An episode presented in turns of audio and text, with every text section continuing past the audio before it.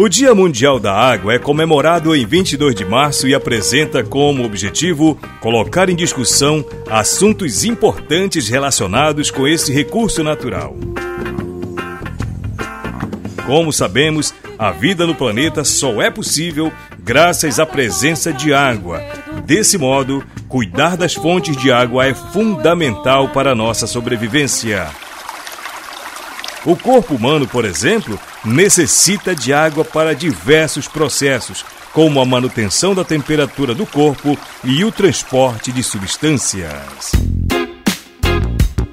Você sabe qual a importância e a origem do Dia Mundial da Água?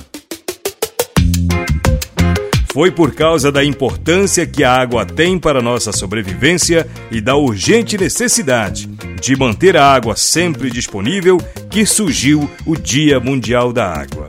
E o dia foi criado pela Organização das Nações Unidas em 1992, com a finalidade de se ampliar discussões sobre esse assunto, a água.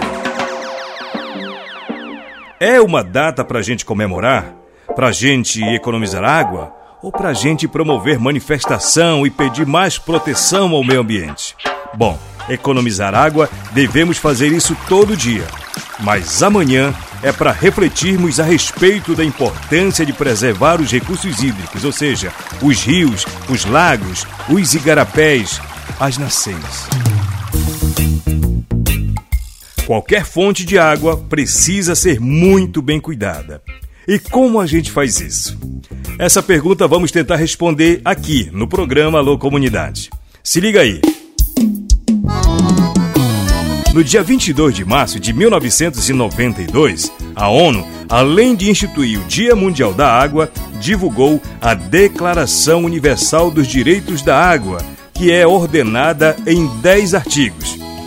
Primeiro, a água faz parte do patrimônio do planeta. Segundo, a água é a seiva do nosso planeta. Terceiro, os recursos naturais da transformação da água em água potável são lentos frágeis e muito limitados.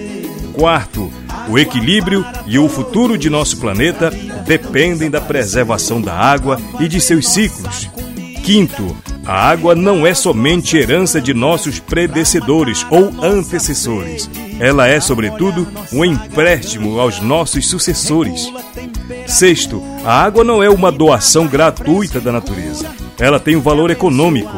Precisa-se saber que ela é, algumas vezes, rara e dispendiosa e que pode muito bem escassear em qualquer região do mundo.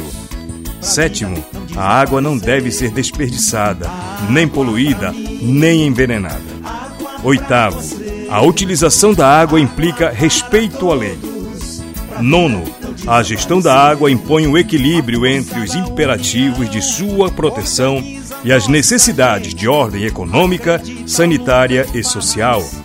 E décimo, o planejamento da gestão da água deve levar em conta a solidariedade e o consenso em razão de sua distribuição desigual sobre a terra. Água pra mim, água pra você, água para todos, pra vida não desaparecer. Entendeu por que é necessário todos zelarem pela água que temos? Pense nisso. Para todos, pra vida não desaparecer. Abastecidos com água em nossa casa todo dia. Obrigado ao nosso Deus, gratidão às parcerias. É sonho realizado, é festa pra todo lado, é saúde e alegria. E para compartilhar mais sobre o assunto e fazer o convite para esta quarta-feira sobre o Dia Mundial da Água, Edilson Figueira, vice-presidente do Sindicato dos Trabalhadores e Trabalhadoras Rurais, está com a gente. Edilson, bem-vindo, boa tarde para você. Olá, Raik Pereira, boa tarde a todos os ouvintes do programa Alô Comunidade. Grande prazer e satisfação mais uma vez estar participando. É, dia 22 de março, Dia Mundial das Águas, né? É, não queremos que os nossos rios, mananciais, garapés sejam poluídos. Entendemos que a água é essencial nas nossas vidas e do planeta.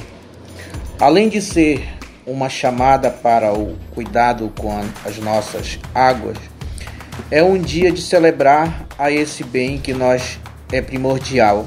Queremos água para beber, para se banhar e para fazer os nossos alimentos.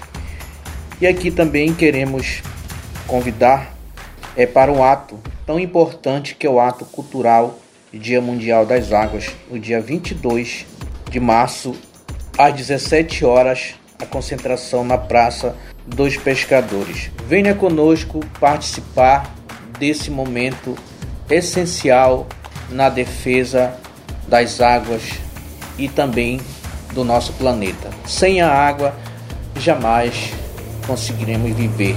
Então dependemos da água. Venha conosco participar desse momento tão importante.